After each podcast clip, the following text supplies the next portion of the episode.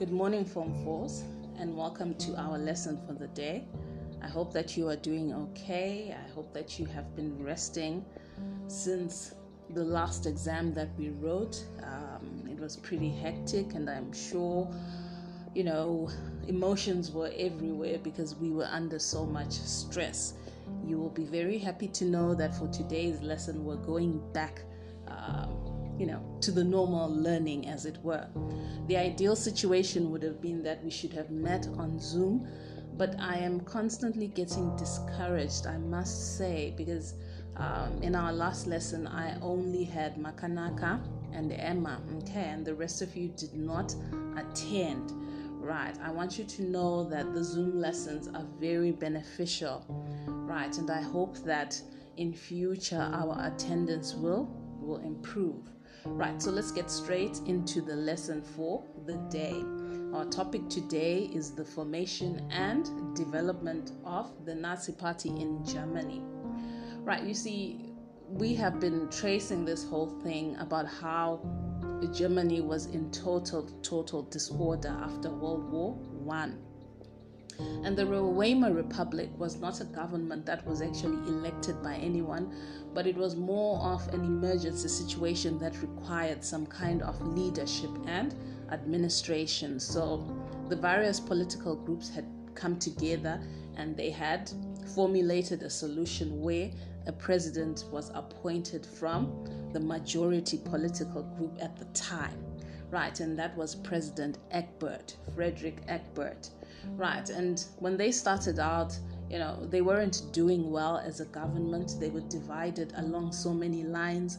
Some were right wing, others were left wing, others were far right wing, and others were far left wing. And there were constant clashes about how Germany should move forward after 1918 when the war ended. And also, it didn't help that the economy was in total shambles, you know, and, and there were strikes and protests everywhere. Right, so from 1918 to 1922, we saw that the, the rule of the Weimar Republic was characterized by a lot of resistance from people, from ordinary people, um, workers who were, you know, complaining and protesting against the poor conditions of work, against unemployment and closure of industries, the Free Corps were also resisting the rule of the government, and even members of the government at times were turning against it. Right, so it is a government that was not doing well. And then from 1923 to 1929, we realized that the government all of a sudden started doing well as a result of the initiatives of Gustav Stresemann and he had served as a, a, chancellor for a couple of months and he was also a minister of foreign affairs but he was able uh, to you know um, sort out the friction between germany and other european countries and even countries beyond. He was able to acquire a loan from america of 800 million gold marks which he then invested into the economy. He was able to negotiate the reparations payments and so forth. So from 1923 to 1929, we see Germany starting to do well once again. Right, industries start to reopen, people start to go to work, their wages are still small, they're still relatively low, but at least people can put food on the table. Also, the currency was more stable, which means prices would not go up so so frequently. Right, but 1929 was a very dramatic uh, year for Germany, not just Germany, but for countries all over the world. That is the year when the Great Depression happened, when the American dollar crashed and America had to call back all the money that they had borrowed uh, European countries, and Germany was no exception. So all of a sudden, Germany has to pay back all those millions overnight. The government had no choice. They just had to, you know, close industries, drain out whatever money was in the banks, and just cut down employment and and you know, Germany was plunged back into all those original problems that we know of. Right, so from 1929 onwards, that is the time when you'll find some extremist groups emerging in in Germany. Uh, these political groups were determined to remove the Weimar Republic and introduce new systems after what they called a period of, of failure. Right, so we're talking about the Nazi Party, and you'll find that uh, Hitler actually became Chancellor of Germany in 1933. But the Nazis had been operating in Germany long before that. It's interesting that in the 1920s, the Nazis were not so popular. The reason was their doctrine, their philosophy was considered as rather extreme. So people didn't um, people were not interested, uh, you know, they were not captivated by the Nazis in the 1920s. But after 1929, when unemployment rose to unprecedented levels, when the economy crashed once again, people had no hope. People were distressed. They lost their savings, they lost their pensions, they were disheartened by the failure of the government. They just couldn't believe that their lives were going to deteriorate once again. So from 1929 onwards, we see the Nazis gaining momentum and becoming more popular because they became a safe house, a safe harbor for all these distressed people who had nowhere to go. Right, so it starts in January 1919 and I've actually prepared some slides for you. I wanted to uh, put the audio on the laptop, but I see that when I have transferred it to Google Classroom, the audio doesn't work, right? So you're just going to improvise.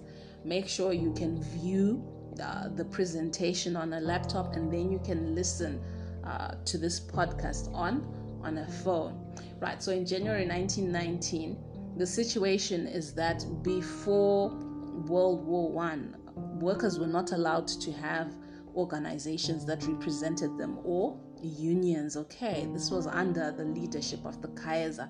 Workers were just not allowed to express themselves. But since the emergence of the Weimar Republic, a new constitution had been drawn up and it allowed such organizations to then exist. Right, so a party had been formed by Anton Drexler. Okay, Anton Drexler. And this party was known as the German Workers' Party. Okay, it was meant to represent workers and address the needs of workers. No doubt the issues concerning workers were the most critical in 1919 because they were really affected by the Treaty of Versailles. And this guy, Anton Drexler, was from Berlin. He had been a locksmith before he had ventured into politics, and he was extremely conservative. So he wanted to try by all means to maintain the old system of doing things. Okay, he was very conservative, and he had mentored Adolf Hitler. Okay, he mentored Adolf Hitler in his early days. Okay, when Hitler was a young man and had joined this Workers' Party it is Anton Drexler who had actually mentored him. Right. And things progressed like that. And uh, when Hitler had joined the party in September 1919, he was very charismatic and very enthusiastic. And soon he was promoted. Okay, he was given a major post in the party. He was made in charge of publicity or marketing right? He would market the party and he would also organize party meetings. He was in charge of propaganda and party campaigns. So he would make sure that the party was always always portrayed in a positive way. And he was also in charge of of public speaking. Right those are the posts that hitler was was given. And the following year in february 1920 the workers party um, launched its manifesto, its 25 point program, its intentions or its aims and its goals to say, as a party, this is what we hope to achieve. And they also uh, adopted a logo, an official logo, which was the swastika. Okay, the swastika in in some religions, in some cultures, it's not just limited to German culture alone. It's there in some parts of Hindu culture, Chinese culture, Asian culture, and in those cultures, it's meant to represent something positive. It's meant to represent some kind of positive energy. But when you look at what it represented in Germany, it it basically excluded people who were not pure Germans. These benefits, these goals, which the Workers' Party hoped to achieve, were meant to benefit pure Germans only and not just everybody. Right, so that was the downside of things. Right, and this Workers' Party was strongly nationalistic. So this means that they wanted to restore the image of Germany, the image that had been tarnished by the Treaty of Versailles and the image that had been destroyed by World War One. They wanted Germany to be a country that was respected and feared once again. And obviously, that would entail recovering all the lost territories, the ones that were taken away in the Treaty of, of Versailles. Right, we are now on the ninth slide. Right, we're looking at the 25 point program of the Nazis, okay, uh, of this Workers' Party. Right, Nazi is shortcut for the new name that they adopted in 1920, the National Socialist German Workers' Party, in short, Nazis. Right, so th- these were their goals. The first aim was to recover the lost lands, the ones that were lost in the Treaty of Versailles. You can see uh, from the map that is listed there areas like Alsace and Lorraine, the Saar region, the Polish corridor, which included Danzig, uh, Schleswig and Holstein. Other areas are not listed there. You know that the Rhineland was demilitarized. You know that the creation of Czechoslovakia also reduced German territory. You also know that the Anschluss, the banning of the German uh, union with Austria, also made Germans very, very bitter. So the intention in future was to reverse all those things. Right, and the second aim of this party was to expand the German Empire to provide living space for for Germans, and you can see that this expansion was targeting expansion eastwards towards Poland and the Soviet Union. It's shown on the map. And then places like France, France was thought to be, you know, they wanted to make France a satellite state, right? A satellite state uh, from which Germany could just siphon resources to enrich the Germans. Okay, that was their intention as a party. And the third ideal of this party was the fact that they wanted to promote the superiority of the Aryan race. Right, and you can see that Aryans had blonde hair and blue eyes, and this was the standard of a human being in Germany. If a person was to be called a pure German, they had to be Aryan, they had to be pure Germans. The only trouble with this is that after World War One, so many people were displaced, so many people who were not German found themselves living in in Germany in the same way that many Germans were displaced from Germany and found themselves living in foreign lands. So this was a bit far-fetched because it meant that as a political party these people were saying we will not accept anyone except someone who is a pure German, which was totally unrealistic because Germany was flooded with with foreigners at this point, right? And these people would be excluded according to the party laws, right? And this party uh, also wanted to have equal rights and obligations for all citizens, whether a person was a woman or a man or a child, a boy or a girl, everyone had to serve their country in some kind of way, right? Everyone had a duty uh, to the state, to the government, to provide some kind of service, and the government would then uh, make sure that their living standards were were good. But everyone had to pay back for these living standards by serving the government. They could do so by serving in the military by participating in public work schemes if the government says people should go and build roads and not expect payment uh, people were supposed to comply the other uh, ideal of this party was the nationalization of public industries. And this was the belief by the Nazis that wealth was concentrated in the hands of a few rich people, and this was not fair. This is what was causing uh, the class differences between people. Some people were too, too rich, and others were too, too poor in Germany, and this was causing a lot of, of friction this is because the Weimar Republic was poor. It didn't have any money of its own. The industries and the factories and the land belonged to wealthy aristocrats and wealthy noble families. And the policy of these Nazis was this land, these factories, these industries ought to be seized from these people and made the property of the government. Okay.